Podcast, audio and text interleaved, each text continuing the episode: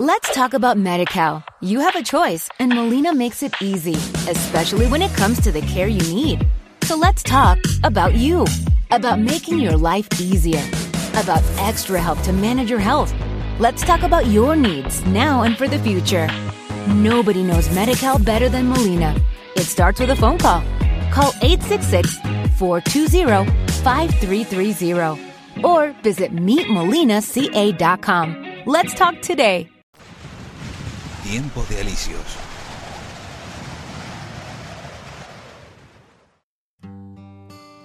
Y yo sin saberlo.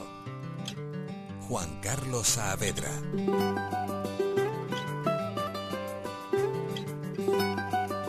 Juan Carlos Saavedra, escritor y divulgador de la cultura canaria. ¿Qué tal, Juan Carlos? Buenos días. Muy buenos días, Mercedes. Aquí pasando un poquito de calor, como todos los, los canarios hoy. Sí, sí que hace calor, ¿eh? Se va a empezar el, el, verano con fuerza esta noche y se está notando ya. Ya oías a Vicky esta mañana que en Gran Canaria rozarán los 30 grados, creo que dijo, me parece. Así que va a ser calor hoy, ¿eh? A buscar la sombra. A buscar la sombra, claro que sí.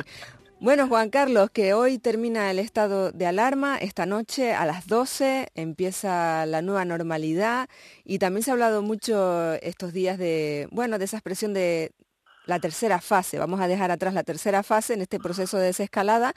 Para algunos ese concepto puede ser nuevo, pero seguramente para muchos no, porque ese término tercera fase es bien conocido desde hace tiempo en todo el mundo por los seguidores del fenómeno ovni, también por aquella película. Hoy Juan Carlos Saavedra nos vas a comentar precisamente el significado que tiene tercera fase a nivel mundial para los estudiosos de los ovnis y su estrecha relación incluso con Canarias.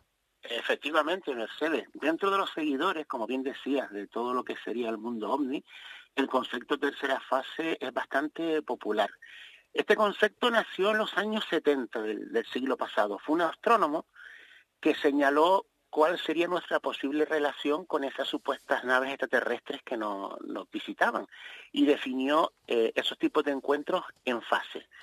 La primera fase sería simplemente cuando alguien ve un ovni, una nave eh, supuestamente extraterrestre en el firmamento, estaríamos hablando de un simple avistamiento. Luego él comentó la existencia de lo que sería una segunda fase en la cual esa nave que aparece pues deja algún rastro ah, detrás de sí, una, una prueba material, una cosecha quemada, animales dañados, interferencias en comunicaciones, motores que, que se paran, o sea que hay una, una consecuencia mm, medible, palpable. Y por último, él define lo que serían los encuentros en la tercera fase, y en este caso estaríamos hablando de poder ver a los tripulantes de, esas naves. Como tú también bien decías, el término tercera fase se popularizó aún más tras una película de Steven Spielberg que la rodó en 1977 que le dio ese título. Por cierto, iba a hablar la musiquita. la música famosa de los encuentros de la tercera fase de esa película. Sí, que se decían que aparecía. Vamos a escucharla. Es una música...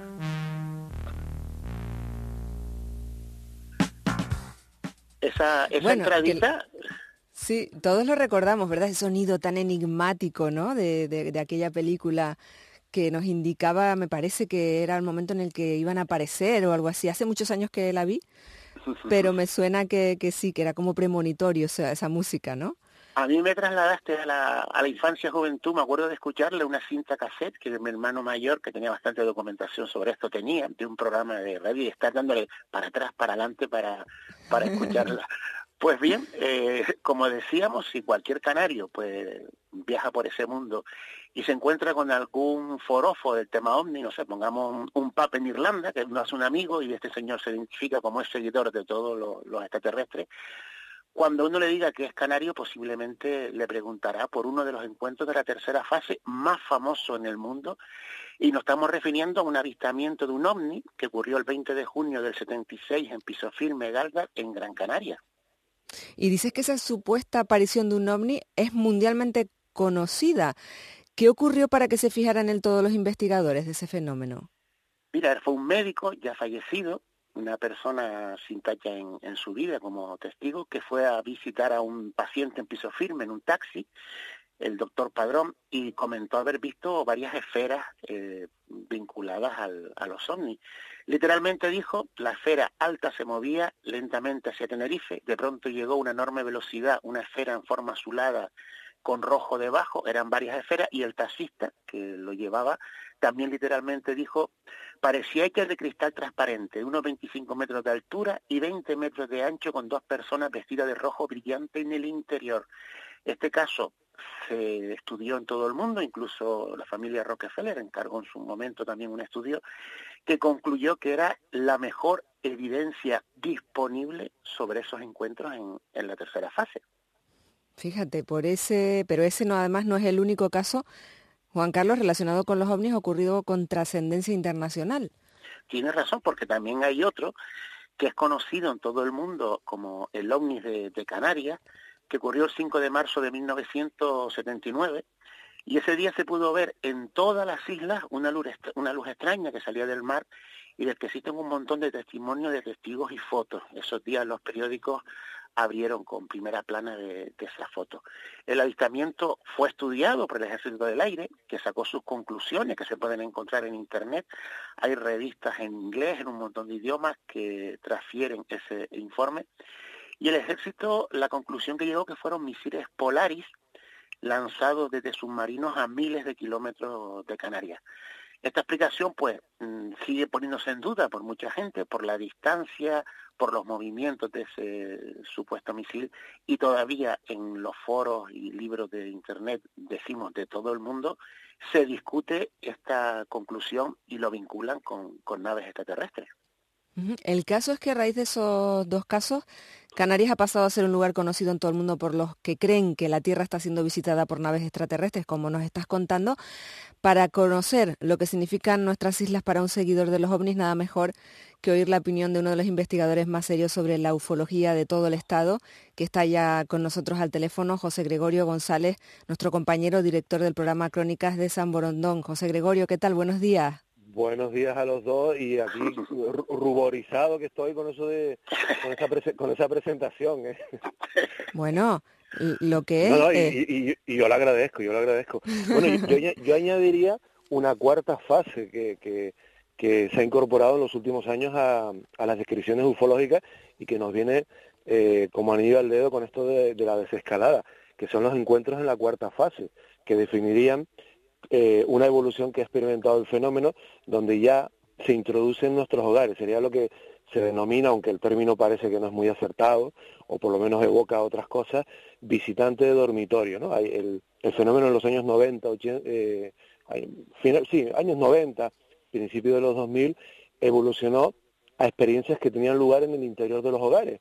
Eh, se producía un fenómeno luminoso que se percibía en el, en el exterior de las casas, o, abiertamente eh, eh, fuera del, del, hogar y que tenía una continuidad en el, en el hogar por la noche, con, asociado a parálisis nocturna, parálisis del sueño y la observación dentro de nuestras propias casas, en nuestros dormitorios, de criaturas realmente inquietantes, porque eran descritas, bueno, con el, con el, digamos que el retrato robot que se ve en encuentros en la, en la tercera fase, ¿no? De, de baja estatura, grandes cabezas, ojos almendrados, y en ese contexto tan terrorífico e inquietante, pues los testigos, casi siempre mujeres, aseguraban que eh, realizaban sobre ellas lo que parecían ser eh, operaciones o análisis médicos.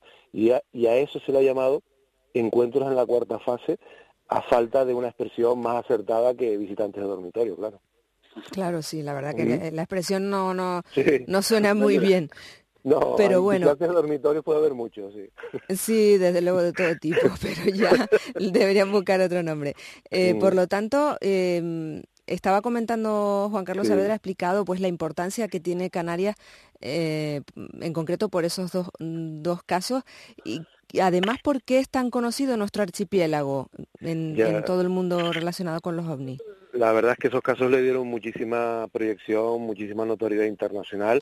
Eh, hombre, no es despreciable lo que decía Juan Carlos, de que el caso Galdar del 76 del doctor Padrón fuese incluido entre las 20 mejores evidencias a nivel mundial en una investigación encargada por la Fundación Rockefeller. Y esto no pasó en el 76, en el 78 o en el 80, es que ocurrió hace menos de 10 años. Creo, creo recordar, Juan Carlos, que en el 2014 o, 2000, o 2013, es decir, esa investigación tan reciente.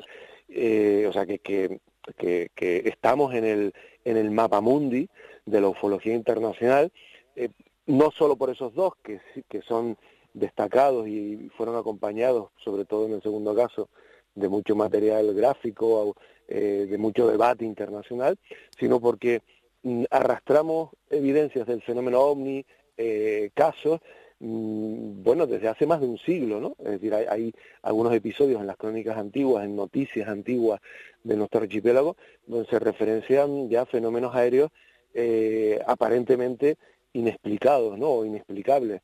Y eso ha continuado hasta la, hasta la actualidad. En el año 95, en agosto, eh, se vive un, avistamiento multitudinario en las fiestas de frontera, en la isla del, del Hierro, que fue filmado por un cámara profesional de, de televisión y, hay miles de personas que estaban allí y, evidentemente muchísimas más que después lo vieron filmado, pues contemplaron cómo durante horas eh, un objeto, eh, bueno, aparentemente negro, porque no, no se eh, conseguía en la distancia perfilar su forma, eh, mostraba tres, eh, perdón, tres luces eh, ubicadas de forma triangular y una cuarta en el centro, como formando parte de una estructura de, de un aparato moviéndose por diferentes lugares. ¿no? Cuando se aproximaron a él, algunas personas que se aventuraron a seguirlo con el coche, vislumbraron una estructura triangular, negra. y esto dio también la vuelta al mundo. Y así han habido en, en, épocas concretas eh, muchos casos acumulados y después goteando siempre en el tiempo de una forma sostenida, pues muchos avistamientos que nos han hecho ganar esa fama de punto caliente, de, zona ventana, que es un término que se suele utilizar en, en, ufología y en otros misterios, para hablar de aquellos lugares del mundo donde la incidencia del misterio, de lo, de lo inexplicado, parece tener una mayor frecuencia, variedad e intensidad, ¿no?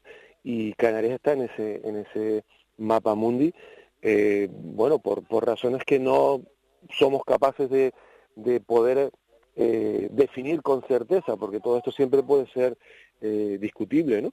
Pero estamos ahí con investigadores que vienen de, de todo el mundo a interesarse por nuestros casos, de gente, de turistas, y esto es importante porque ahí, y me estoy enrollando mucho, pero seré escueto, hay una casuística eh, muy grande que desconocemos en Canarias que es vivida por turistas que vienen, pasan aquí 10, 15 días, un mes, viven el misterio y regresan a, sus a sus países eh, y, el, y el episodio, el caso que han vivido, no se queda aquí.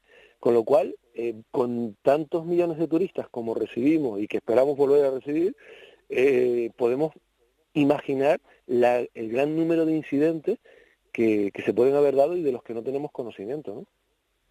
¿Y por qué está tan oculto este tema? Porque es verdad que eh, los científicos normalmente hablan eh, abiertamente de pues, la observación de, los exoplanetas, de incluso planetas más allá, de la búsqueda de la posibilidad de vida en otros planetas. Eso se habla así abiertamente, claramente, pero luego cuando se, dice mm, la posibilidad de avistamientos de ovnis, de que vengan o no vengan, eso sí que ya genera más controversia. ¿Por qué mm. crees que existe esa dualidad? Bueno, yo creo que por una, una cuestión de, prejuicios, que además no tienen el más mínimo sentido, porque en otros países eh, no solo se habla con normalidad abiertamente de este tipo de experiencias, sino que incluso existen comisiones gubernamentales, oficiales en algunos ejércitos, eh, para ocuparse de investigar lo que hay detrás de este fenómeno. La, la prueba más palpable la hemos vivido o la hemos recuperado este verano, porque ya la vivimos hace algunos, algunos años, eh, con Estados Unidos liberando vídeos mm, de persecuciones de ovnis realizados por sus pilotos eh, y que eh, en cuyas filmaciones mm, se demuestra cómo de alguna forma vulneraban las leyes de la, de la física y, y el alcance de nuestra propia tecnología. Eso lo ha liberado el Pentágono y lo ha reconocido. ¿Qué hay detrás de ese fenómeno? Es complicado. Yo, no, yo en los años 70-80, eh, pues digamos que se defendía la hipótesis extraterrestre, que eran naves que nos visitaban de otros planetas, y se defendía además con bastante libertad, eh, sin, sin que a nadie se le pusiera la, la, cara colorada y me parece, me parece totalmente legítimo, ¿no? Hoy en día esa hipótesis se contempla con bastante más escepticismo porque nuestra tecnología, nuestra ciencia no ha logrado desarrollar modelos que permitan viajar grandes distancias eh, con, con, esa facilidad, con esa tecnología, con esa aerodinámica. Tengamos en cuenta que las formas redondeadas típicas de los platillos volantes funcionan bien eh, para, eh, planetas con atmósfera, pero en el espacio exterior, pues no, no porque no hay atmósfera, con lo cual otras formas no, no tendrían esa resistencia que tiene el aire en un planeta como el nuestro con atmósfera. En fin, todo esto es como muy complejo y tiene que ver con las imágenes que la cultura popular va, incorporando. Pero respondiendo nuevamente a tu pregunta, yo creo que es una cuestión eh, de, de, prejuicios que se pueden dejar al, al, margen. Aquí tenemos automatizadas, eh, aquí me refiero en España y en Canarias en particular, algunas respuestas, que es como que le damos al botón automático para lanzarla a los cuatro vientos cada vez que alguien comunica un avistamiento de ovni. Y esas respuestas suelen venir de alguna institución eh, eh, oficial o amparada de alguna institución eh, oficial, aunque el documento no sea oficial, ¿vale? Es un científico de tal instituto, instituto dice tal cosa, que siempre son las mismas. Es un bólido que entró en la atmósfera y provocó ese efecto, ¿vale? Por supuesto que entran bólidos en nuestra atmósfera y provocan esos efectos y provocan confusión. Pero es que cuando se lanzan este tipo de hipótesis o de explicaciones ya contundentes, no se ha hablado con los testigos. Y muchas veces los testigos te hablan de un comportamiento, te hablan de una proximidad, de cercanía del fenómeno, de cambios de direcciones, de, que suben en vez de que bajan, de que se meten en el mar y vuelven a salir, que no encaja en absoluto con, con un bólido, ¿no? con un meteorito, con, con una estrella fugaz, para que, para que nos entendamos, entendamos en el lenguaje coloquial. Entonces yo creo que deberíamos dejar un poco más esos complejos y ocuparnos hasta donde tengamos interés, evidentemente, y tiempo, de analizar un poquito más en detalle este asunto, como se hacía antiguamente, en esa década de los 70-80, donde se discutía sobre esto, y, y la gente se ponía eh, a bajar de un burro y si no, no había ningún problema. Es decir, eh, con una explicación, con que hicieran misiles, con que hicieran experimentos meteorológicos, con que hicieran naves extraterrestres o con que hicieran confusiones con, con aviones, ¿no? Y no pasaba nada. Y se hablaba de esto y, y se depuraba el caso hasta ver dónde podía ser explicado y dónde no. Juan Carlos. De todas formas, José Gregorio, yo no sé eh, si estarás conmigo que si preguntáramos a todos los que nos están escuchando en este momento en toda Canarias, ¿quién ha visto un objeto volador no identificado? No implica que es una nave extraterrestre. Muchos dirán que han visto en algún momento de su vida estar en el campo, ver una luz extraña que como tú dices no hace una trayectoria recta, sino hace una trayectoria ascendente, descendente, que acabaría con, con, esa, con esa teoría. Yo creo que son muchos los que lo han visto, lo que también son muchos que no se atreven a decirlo por lo que tú decías, por el tema del, del ridículo de confundir una simple entrada de un resto espacial en la Tierra con una supuesta mm, nave que tiene movilidad. Claro, claro. No, hombre, el, fenómeno es, es, es, muy complejo y tiene muchas o sea, muchas maneras de abordarlo. Por un lado, hay una enorme masa de, avistamientos que, que, pueden ser explicados de forma convencional y, y perfecta, es decir, no estamos acostumbrados, y esto lo hemos visto ahora en, este periodo de, confinamiento, pues parece que sí, que conocemos el cielo y conocemos nuestro firmamento, entorno, y la verdad es que cada vez lo conocemos menos. Vamos mirando para la pantalla del móvil o para el suelo a ver si encontramos un euro y no miramos realmente, no levantamos la cabeza. Y esto tú que, que, haces rutas eh, descubriendo la cultura, eh, no solo los misterios, sino la cultura en general, en toda su expresión, pues lo sabes que la gente cuando levanta la cabeza y ve una fachada, de pronto descubre una cosa asombrosa por la que ha pasado mil veces. Pues imagínate el cielo, que creemos que lo tenemos controlado y realmente no es así. Entonces, cuando miramos el cielo, por vez primero, prestamos un poco más de atención, empezamos a descubrir cosas que siempre están ahí, o casi siempre están ahí, porque a lo mejor son, por ejemplo, satélites, pero en los que no hemos recabado, eh, no hemos caído en la cuenta y, pensamos que son realmente extraños. Cuando se lo contamos a alguien con una mediana experiencia observando, te lo explica y ya está, y el, y el misterio se resuelve. Pero después hay casos que no se resuelven así y que hay que reconocer y rendirnos a la evidencia de que no tienen eh, explicación. Pero esa no explicación tampoco implica necesariamente cuestiones interplanetarias.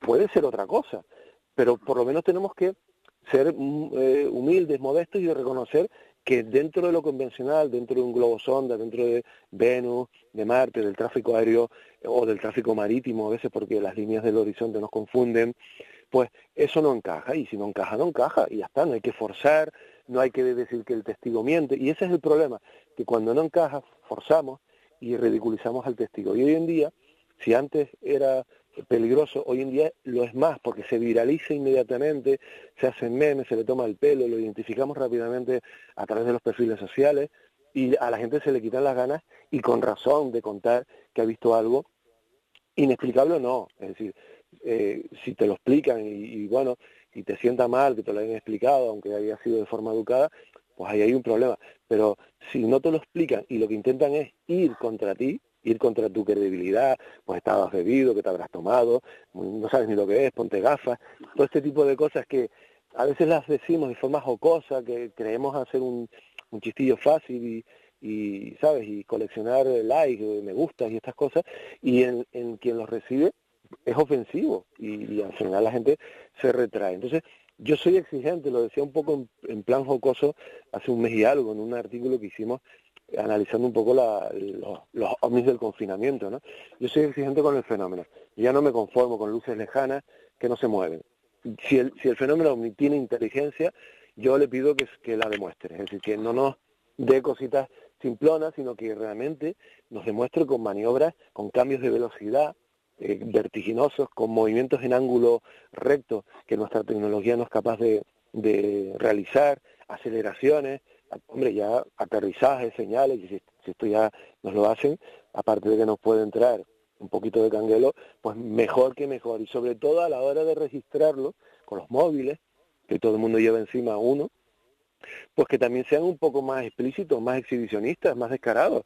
Eh, que hagan cosas que, que no nos queden con la duda de que fue una estrella ahí en la lejanía, de que es la luna desenfocada, o a veces, Juan Carlos, como nos pasa, que nos mandan fotos de farolas. Ya esto para, para, para intentarnos tomar el pelo.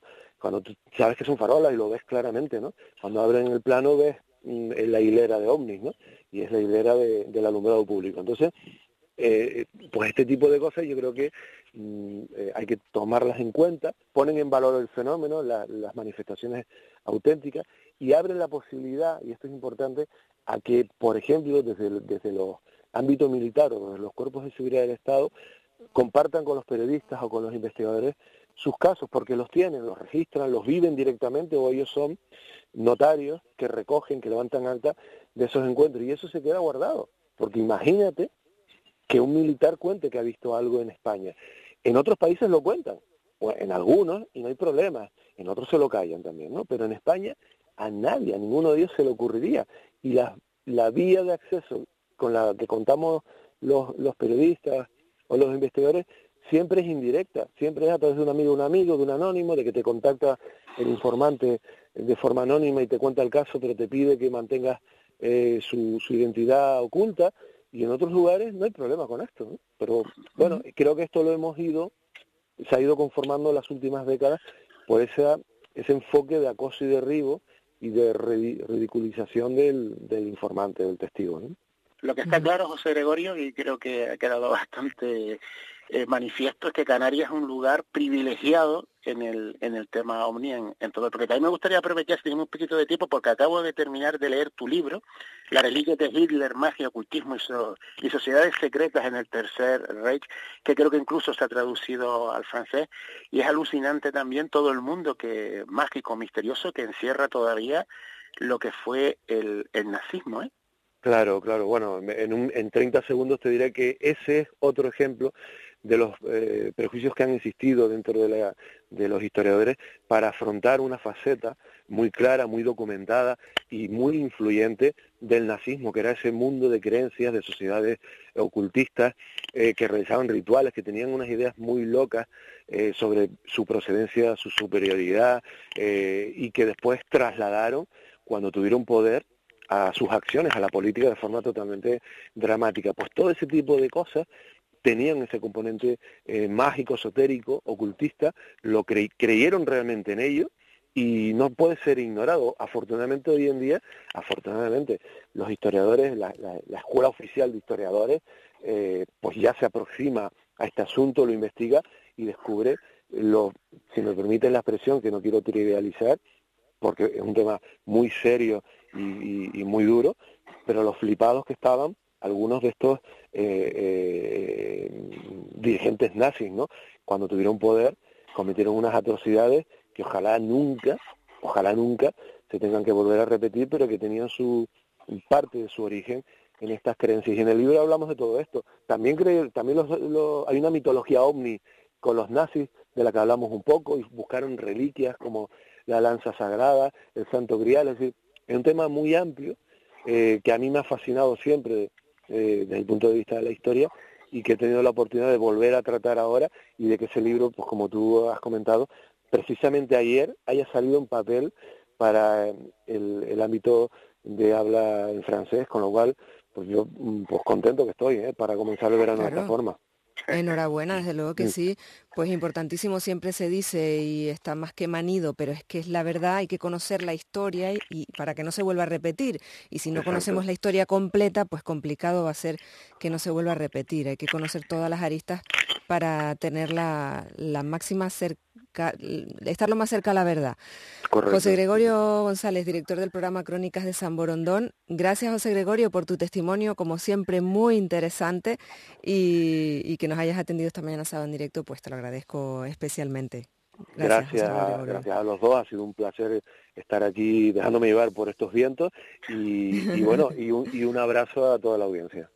Claro que sí. Juan Carlos Saavedra, gracias también a ti y te esperamos aquí el sábado que viene, Juan Carlos. Será un placer como siempre. Hasta luego, José, también.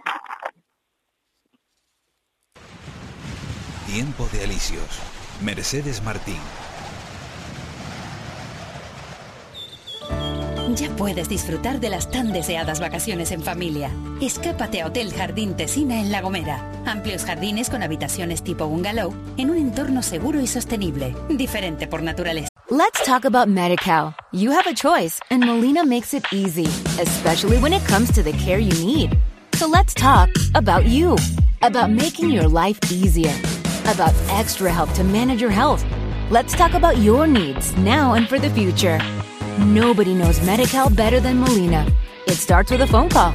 Call 866-420-5330 or visit meetmolinaca.com. Let's talk today.